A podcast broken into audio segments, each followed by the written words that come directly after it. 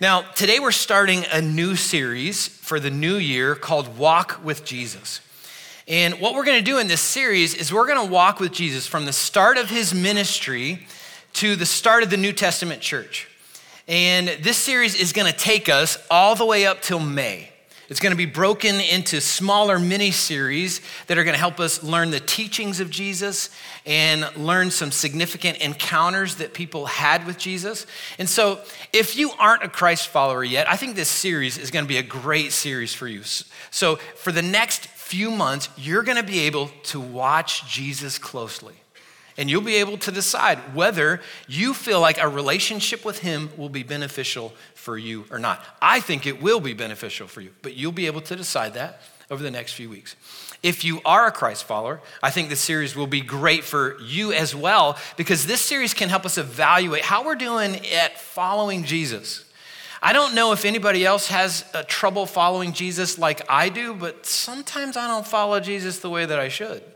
And I think this series will help us kind of evaluate our lives and see, am I really following Jesus the way that Jesus wants me to follow him? So, again, I think this series will be great for all of us. And to help us with this series, we have several tools that can help us on the journey. The first are these journals. So, at the back of each seating section, we have these journals, and they're our free gift to you. So I encourage you to pick up a journal before you leave and then bring it weekly. Use it when you're studying scripture on your own, uh, when you're here on Sundays and you're learning to write what you're learning down, what God is teaching you. We're about to walk through a fast together. You can use this during your time of fasting. And why I ask you to, to use these is because we remember way more of what we write down than just what we hear. And, and I know that is true for myself because at lunchtime, sometimes people ask, like, what did you preach on? I'm like, I don't know. That was like an hour ago. Like, you expect me to remember that? If I wrote it down, I would remember. So when we write things down, we'll remember them more. And that can help us grow spiritually. Another thing that'll help us grow, and a tool I think that can help us in some spiritual conversations throughout this series, are these t shirts.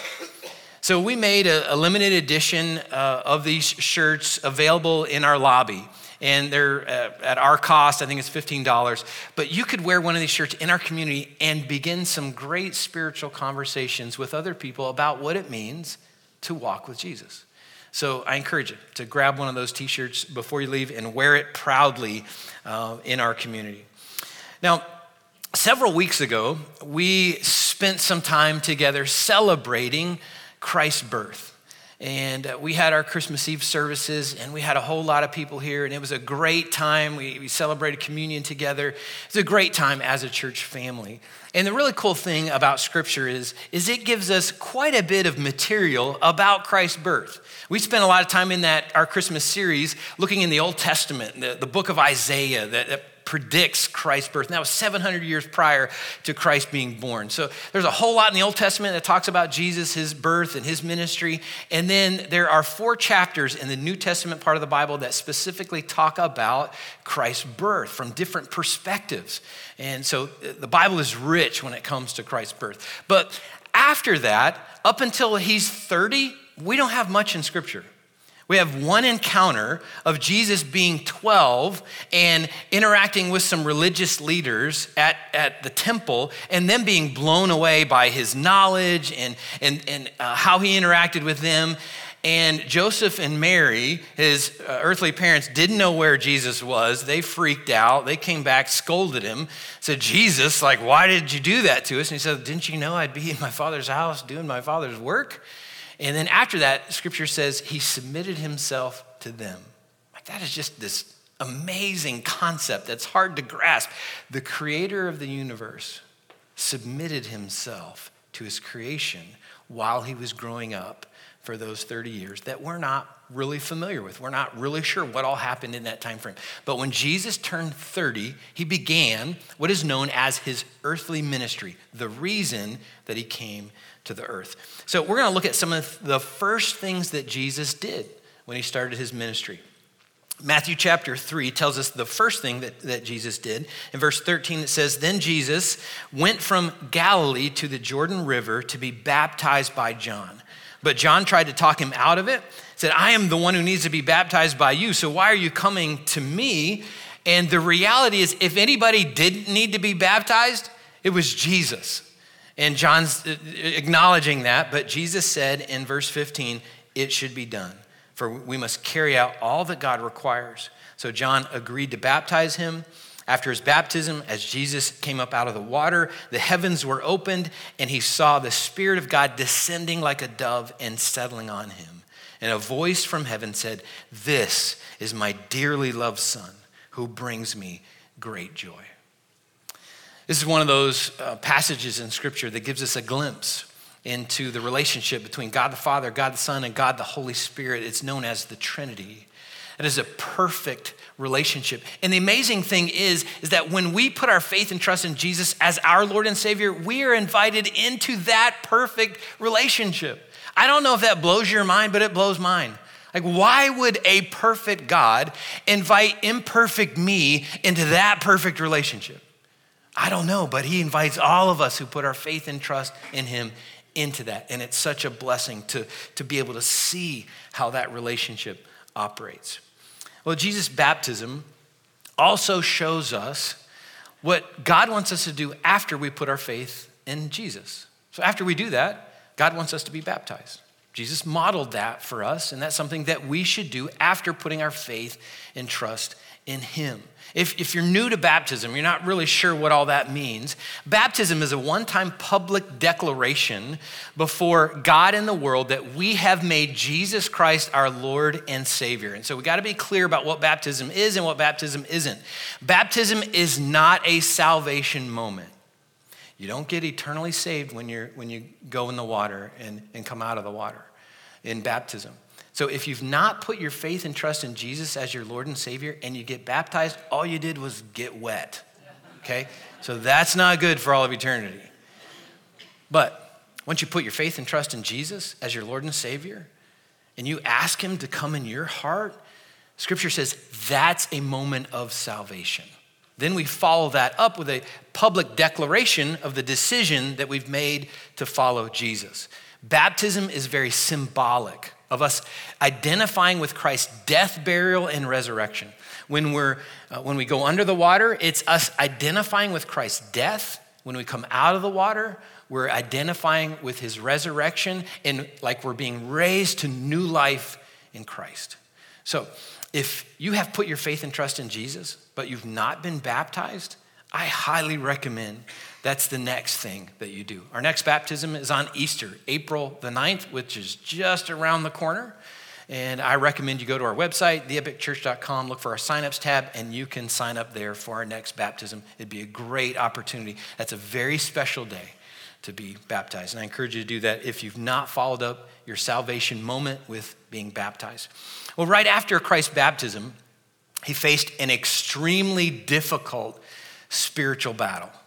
And we're going to get into that in just a minute. But I want to step back from that for just a second and acknowledge to all of us that if you're a Christ follower, even if you aren't a Christ follower, and if you have a significant spiritual encounter with God, which I pray, I hope that you do, even this morning or throughout this series, when we have those encounters with God, often those things are followed up with spiritual attacks from the enemy, with deep spiritual lows.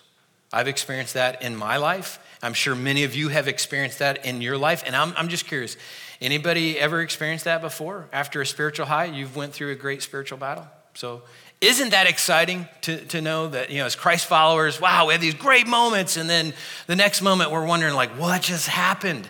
And it can be very confusing for us. But I think that happens for several reasons. Number one, I think it happens to strengthen our faith. So, we learned several months ago in our Real Faith series that if our faith isn't tested, our faith can't be trusted. I mean, think about driving a car that's never been tested in a crash test. Like, can you imagine that? Like, no, none of us would want to jump in that car. Our faith, like that, has to be tested to be proven and to grow. So we've got to allow our faith to be tested. God wants our faith to be tested as well. I think a second reason that those things happen is because we have a real enemy who wants to take away any spiritual significant moments that we have. So when we have those spiritual high moments, Satan comes along and he wants to take those moments away from us as quickly as possible so that we will give up on our faith and say, Well, I, I don't know what happened. That, that was a, a great moment, but maybe it was just an emotional moment, and I don't know why I can't stay at that level or keep growing in my relationship with God. And so we're tempted to walk away from our faith or give up on our faith in those moments. So we have a real enemy, and he really attacks us, and we're going to watch him attack Jesus. So, Matthew chapter 4, verse 1 says this. It says, Then Jesus was led by the Spirit into the wilderness to be tempted there by the devil. For 40 days and 40 nights, he fasted and became very hungry. So let's read, reread verse 1 again. Then Jesus was led by the Spirit into the wilderness to be tempted there by the devil. Sometimes people misunderstand what this verse means. Sometimes I hear people say, well, God is tempting me. That is not accurate. Read James chapter 1. It says, God is not uh, tempted by evil, and he never tempts anyone with evil. God will never tempt us to do wrong. He will allow temptation to test us. Satan is the one who tempts us. God is the one who allows that for testing in our lives to grow our faith in Him. So that's what's happening. That's what's about to happen here in this moment. Verse 1 also tells us that Satan is a real being. Uh, if you're not a Christ follower, you might think, ah, Satan's just a made up Halloween character. He's not. He's a real being. He hates everyone. He hates you. He hates me. Uh, God loves everyone, so he hates everyone. And again, he wants to attack us and take away any spiritual growth that we can have in our lives. If you're a Christ follower, he wants to blunt your effectiveness as a Christ follower. If you're not a Christ follower, he wants to keep you from becoming a Christ follower. That's how he attacks us. Verse 3 says, During that time, the devil came and said to him, Jesus, If you're the Son of God, tell these stones to become loaves of bread. But Jesus told him, No. The scriptures say people do not live by bread alone, but by every word that comes from the mouth of God. So that was his first temptation of Jesus. And I just want to pull back for just a second and kind of look at the reality of what's happening in this interaction. John chapter 1 says that Jesus created everything. That means Jesus also created Satan. He didn't create Satan as Satan, he created him as Lucifer, the, uh, light, the angel of light. He was the most beautiful angel. But Lucifer didn't like his position, he wanted more. He saw God and his power, he wanted that. So he, he set out to attack God and be above God's throne. He rebelled against God, and God said, We're not going to have that. He got a demotion and a name change. His name was changed to Satan, which means adversary. So we have a creation trying to tempt the creator. Like, this is just so interesting in the dynamics of, of this. And how is Satan attacking Jesus and tempting him? Is he, is he attacking him in his Godhead? No. He's attacking him in his humanity. And I don't fully understand how this works, but scripture teaches that Jesus was 100% God and 100% man. Jesus knows exactly what it's like to be us. He knows exactly what it's like to go through what we're going through. If you're going through something difficult, Jesus knows what that's like. If you're going through a health struggle, Jesus knows what that's like. Jesus knows exactly what it means to be a human, and that's how Satan attacked him. He attacked him in his humanity, and that's exactly how he attacks us. You know, he attacks us often when we're weak and, and we're tired. He attacked Jesus after 40 days of fasting. You know, after 40 days of fasting, we're all going to be tired. We're all going to be a little bit weary. And that's when Satan attacked Jesus. That's when Satan attacks us when we're tired, when we're weary. Some of my greatest battles with the enemy are in those moments when I'm tired and I'm weary. And there are too many moments where I get attacked by the enemy and I'm like, ah, I don't know that I can do this. And I don't win those battles the way that I should. But instead of giving in to Satan's attack, Jesus fought back, and he fought back with biblical truth. So, biblical truth is a powerful weapon to use against the enemy when he's attacking us. And that's why it's so important for us to learn the Bible.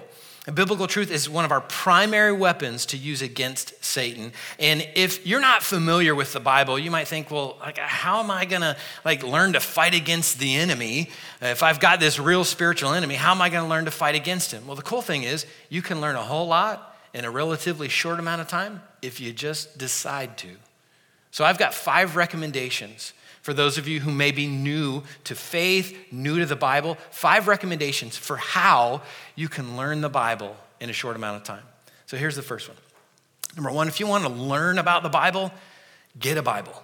So start with a Bible. It's good to have a Bible. And you know, some people you know think like, oh, how do you get a Bible? There's so many translations out there. I'm not sure you know what to start with. Uh, here's what I recommend. If you like a paperback Bible, we've got paperback Bibles at the back of each seating section that are a free gift to you. Take one, take five, hand them out, use them.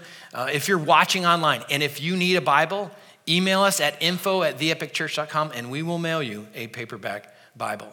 Now, for those who don't use a paper version of the Bible that much, maybe you're a digital person. If so, here's what I recommend you do I recommend you download the YouVersion Bible app, and then you look for the New Living Translation that's signified by the NLT.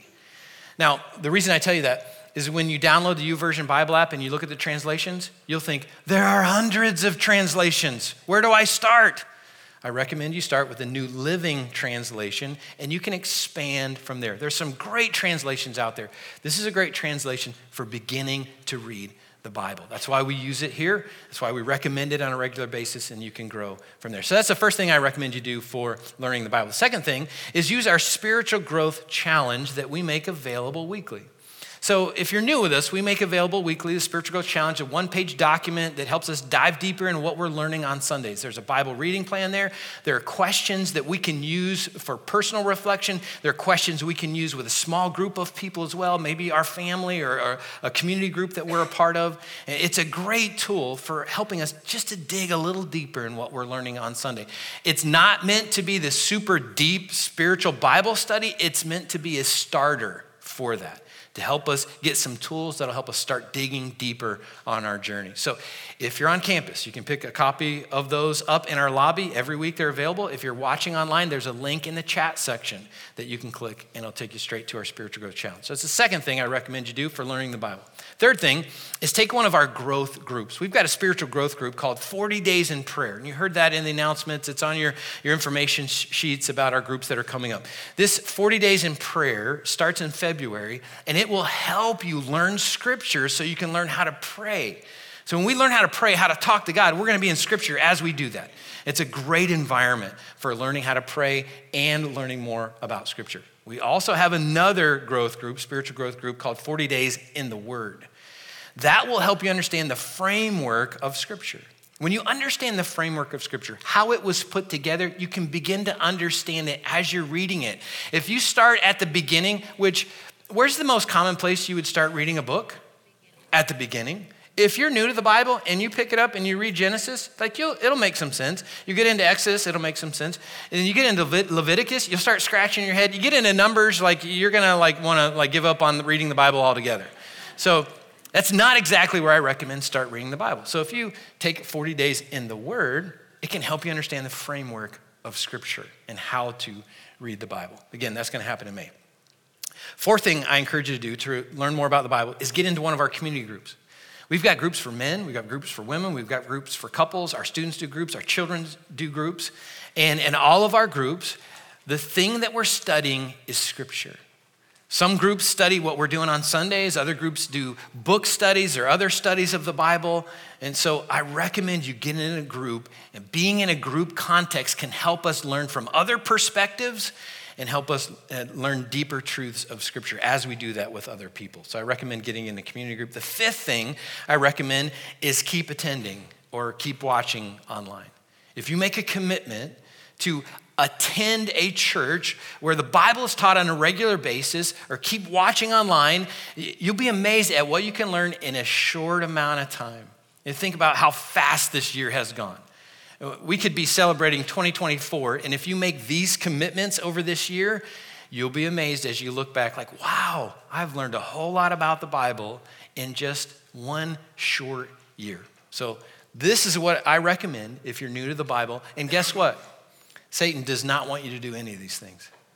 He's going to try his best to keep you from doing all of these things because he knows it'll help you grow spiritually. He does not want that to happen.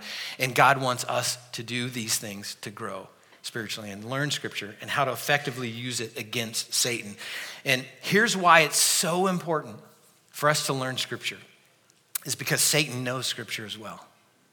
He knows scripture, he knows how to twist it. So verse 5 says, "Then the devil took him, Jesus, to the holy city, Jerusalem, to the highest point of the temple, and said, If you're the Son of God, jump off. Like, like that's just another like funny interaction to me. You know, I, I'm so glad Jesus was there in that moment. It wasn't me. Like this is a like I bet you can't moment. Like I don't know if you've ever been in one of those moments, but you know, if I'm in those moments, someone says, "I bet you can't." Like I want to blow up and go, "Oh yeah? Well, let me show you. I'm going to jump off, and I'm going to show you something real quick." That's why I'm not God. That's why Jesus is God. So Satan tempts Jesus with that.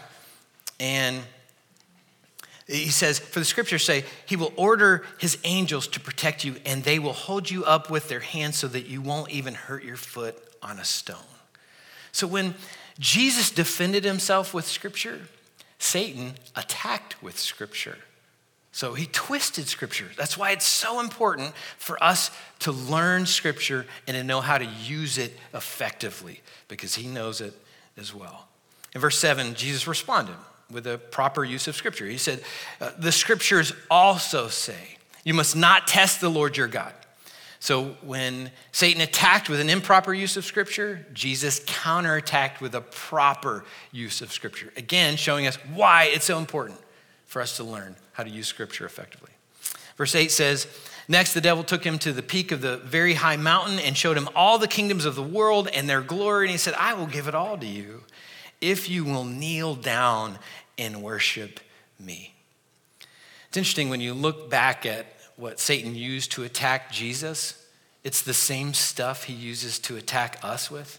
He attacked Jesus with things like provision and power and pleasure and possession and prestige. That's the same stuff that Satan uses against us on a regular basis. And if you look at some of the greatest temptations that you faced in your life, there's a really good chance they could fit into one of those categories. Why does Satan use that stuff over and over and over again? Because it's so effective with us. Like we give into those moments. We give into those things when we're tempted by power or we're tempted by prestige or we're tempted by pleasure. That's why he uses them again and again and again. And when we understand how he's going to attack us, that helps us learn how, defend, how to defend ourselves in those moments, like Jesus did. So every time Satan attacked, Jesus defended himself with truth. He hit Satan over and over again with biblical truth. And verse 10 says, Jesus said, Get out of here, Satan, for the scriptures say you must worship the Lord your God and serve him only. Then the devil went away, and angels came and took care of Jesus. Why did Satan leave Jesus in that moment? Because he knew he couldn't defeat him. Jesus was effectively using scripture against Satan. He recognized that. He had to step away from Jesus in that moment. Satan has to do the same thing with us when we consistently use scripture over and over and over again. If we only use it one time, Satan will come back and hit us with scripture or another attack, and then we'll cave in that moment. So we can't just use it once. We have to use it over and over and over again. And as we do that, he will step away from us for a moment at least. We'll learn more about that in a minute. Another weapon that Jesus used against Satan is fasting. And verse 2 tells us that Jesus was in the wilderness and he fasted for 40 days. And we understand in Scripture that fasting and prayer go hand in hand. So Jesus was fasting and praying for 40 days and 40 nights. And if you're not familiar with fasting, biblical fasting is the voluntary practice of giving up something. Most often in scripture, it was food, some type of food or some amount of food for spiritual reasons. It's about giving up something physical to gain something spiritual. And, and Jesus modeled that for us. And he modeled putting fasting and prayer together. And it, again, it's about giving up something and praying that God will do something supernatural.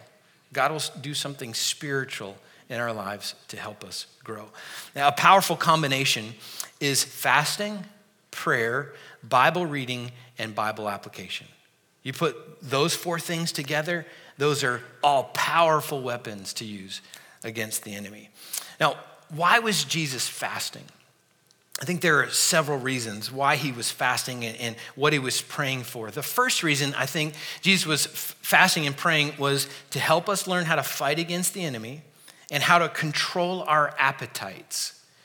Like you probably recognized, especially after the Christmas season, we all have appetites, don't we? and we enjoy those appetites. You know, beyond just like food, you know, having our appetite for food, we have other appetites as well. We have desires that need to be guided, we have emotions that need to be led, we have passions that need to be channeled, and that goes directly against how Satan wants us to live. Satan wants us to indulge in every impulse that comes along. That's the message you hear on social media. If you're watching um, movies or TV shows or you're online watching anything, you're looking at billboards when you drive down the interstate. The message that Satan gives us consistently is, is engage any impulse you want, do whatever you want, whenever you want, because life is all about you. That is the biggest lie of all times. Life is not about us, life is about Jesus. It's about us learning to live more like him learning to live like Him and love like Him, learning to serve the way that He serves. So we got to know those things so we can fight against those attacks and control our appetites uh, against the enemy. Another reason it appears that Jesus fasted was to strengthen himself and prepare himself for his mission in life. So get the weight of this mission and try to put yourself in this category, okay? So imagine the reason you were born was to live a perfect life and never sin, but take the sin of the world on your shoulders as if you committed every one of those sins, big sins and small sins, and to die so that people who committed those sins could be eternally forgiven. Like, imagine if that was the reason you were born. That was the reason Jesus was born. That's why he stepped out of the splendor of heaven to come to earth and become a human because of his love for us, so that we could be eternally forgiven. So I think he was preparing himself for the weight of that mission, what that was going to take him to go through, what he was going to have to face, and other future attacks from Satan. Luke chapter 4, verse 13 gives us another perspective of this encounter of Jesus and Satan. And it says, When the devil had finished tempting Jesus, he left him until the next opportunity came. So Satan left Jesus in that moment because Jesus effectively used scripture to push him off. But Satan was going to come back and, and attack Jesus again. Guess what that means for us? When we use scripture effectively, Satan will leave us alone in a moment, but he'll come back. He'll look for another opportunity, a moment of weakness, maybe a spiritual high that he can follow up with a spiritual low. So he'll look for opportunities. Maybe you're facing one of those challenges right now. We've got to be consistent in battling against the enemy to strengthen ourselves spiritually. And listen to what happened in Luke 4, verse 14. It says, Then Jesus returned to Galilee. So this is right after 40 days of fasting and prayer. Right after this, he returned to Galilee filled with the Holy Spirit's power. So there are some big benefits to us fasting and learning to fight off Satan's attacks. And one of them is for us to be strengthened spiritually. It's really possible for us to be strengthened spiritually, emotionally, mentally, and even in some context physically as we walk through a fast and, and focus on what God can do in us instead of what we want to do in ourselves. I've experienced that in my life, and I know that many of you experience that in your life as well. Now, if you're new to Epic or you're new to fasting, we start every year in the life of our church with a biblical fast. It's a great way to focus our attention on God and His will at the beginning of the year, knowing that He's going to take care of everything that we'll face the rest of the year. So, as a church, we've done three week fasts, we've done two week fasts, and this year we're going to do a one week fast. In the first service, there was an eruption of applause. There was people so excited that we weren't doing a three week or a two week fast, that we were just doing a one week fast. Now, for those of you here in the second service who are more spiritual, who think that, that maybe like we're wimping out on this whole fasting thing, let me tell you why we're doing a one week fast this year. I want us to challenge ourselves to a new level of fasting. So I know many of you have fasted with us before. And so what I want us, us, to do is really challenge ourselves to that next level of what it means for us to engage a spiritual fast. So for example, maybe you typically give up all sweets. Like I, I know that's super challenging. But maybe this year you add to that fasting one meal a day. So in addition to sweets, you're not going to eat one meal a day. You're going to spend that time praying for God to do something supernatural in your life as well as somebody else's life. Maybe you typically fast social media. That's something I talk about every year, and I challenge us to do every year that we should fast social media. And just imagine, like, all the time we would get back if we fasted social media. Imagine how much better we would feel about ourselves when we didn't compare ourselves with everybody else out there on social media is living their best life, and I'm living my suckiest life right now.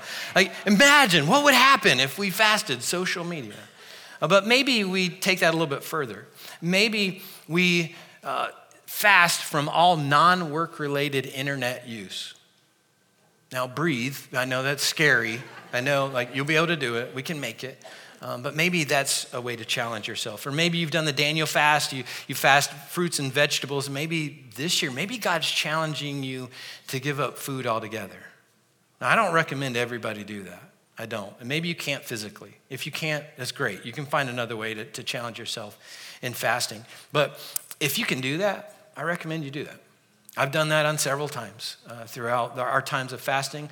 I, have done three week fasts where I've had no food several times. The first time I did that, it was one of the greatest spiritual encounters I had with God for three weeks. I felt like the Holy Spirit would whisper to me, I would hear him and respond immediately. It was wonderful. The next year, I couldn't wait to do that again. The next year, my three week fast sucked every day for three weeks. It was horrible. And God whispered to me and said, like, hey, Trent, like, what are you going to do when it's not so great? Are you going to stay committed to this? Are you going to fight through and still fast? Are you going to keep working? So it was a moment for me to grow spiritually as I engage it that way. Some of us, I think, can do that, but not all of us. So pick something that will challenge you in your time of fasting this year. Then the second thing I want us to do as we fast this year is to fast specifically for someone else. There's somebody else in your life that's really struggling in their life. Maybe a health issue, maybe a mental health issue, maybe a relationship issue, maybe a financial issue. There's all kinds of issues that people around us are walking through. And so imagine if we just spent one week and fasted for them, asking for God to do something spiritual, something supernatural in their lives. I think that could be a very meaningful for them and for us as well. So here are the details of our fast this year. Our fast is going to start on January the 23rd. That's a Monday. And it's going to end on January the 29th. And on January the 29th, we're going to end that with a night of prayer and praise and worship. We're going to do that at 6 p.m. here uh, in this room. So I encourage you to put that on your calendar and be prepared to come and end your fast with us that night. We'll celebrate communion as we end that fast together. On January the 22nd, we're going to hand out these cards. These are fasting cards. So, this is going to give you an opportunity to write down what you're fasting for and what you're fasting from.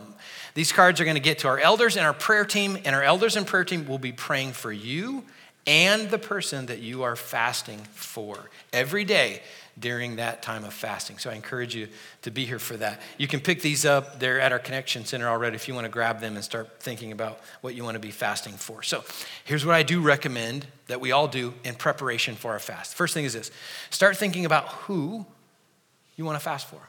So, who is it in your life that desperately needs God to do something? Who is that? So, just spend some time praying about that. And when you identify that, determine you're going to pray every day for that person. The next thing I encourage all of us to do is start thinking and praying about what you want to fast from. Again, what will be that thing that will challenge you to a new level of fasting this year? If you've never fasted before, doing anything will challenge you to the next level. So um, I encourage you to start anywhere. But if you fasted before, I encourage you to take that to the next level. If you're new to fasting, you want to learn more about it, we have a fasting preparation guide that we make available. Um, there's a QR code that's going to come up on the screen. You can actually take a picture of that, it'll take you directly to that. If you'd like a paper copy, stop in our lobby. You can pick a copy of that up. If you're watching online, there's a link in the chat section that'll take you directly to that fasting preparation guide as well. Now, as we look at this next year in this series that, that we're starting together, the reality is that all of us this year are going to be tested and tempted in some significant ways. For some of us, 2023 is going to be the year of the greatest challenge we've ever faced in our lives before. Isn't that exciting? Not exciting. But it is a reality for some of us. 2023 is going to be really hard. If we're going to make it through 2023 effectively in our relationship with God, we need to practice what Jesus has practiced, what he's modeled for us. We need to spend some time fasting and praying and learning how to use scripture effectively against the attacks of the enemy. Basically, we got to learn to become more like Jesus. So, as our worship team closes today, we're going to sing that song called More Like Jesus. And as they're guiding us through this song, I encourage you to remind yourself as you engage spiritual battles, how Jesus engaged his spiritual battles and follow his example. If we do that, I think 2023 can be one of the greatest years of spiritual growth that we look back upon. In 2024, next year, when we're starting a new year together, uh, some of us will be able to look back and say, you know what, in 2023, I faced my greatest challenge, but I grew the most significantly in my relationship with God. That can happen as we learn to become more like Jesus. If you're in a spiritual battle right now, love to pray with you. Stop by our care table before you leave. We've got some amazing people there that would love to pray with you and help you in any way that we can. So um, please do that before you leave if you're in that spot. Now, I'm going to ask you to stand with me. We're going to pray, and then we're going to sing together.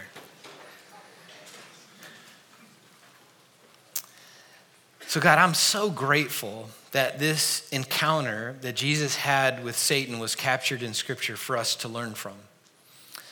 Jesus, I don't know how all this works. I'm so grateful that you, 100% God, became 100% man, and you know exactly what it means to be a human. You know exactly what it means to face the things that we face, how to fight off the temptations of the enemy.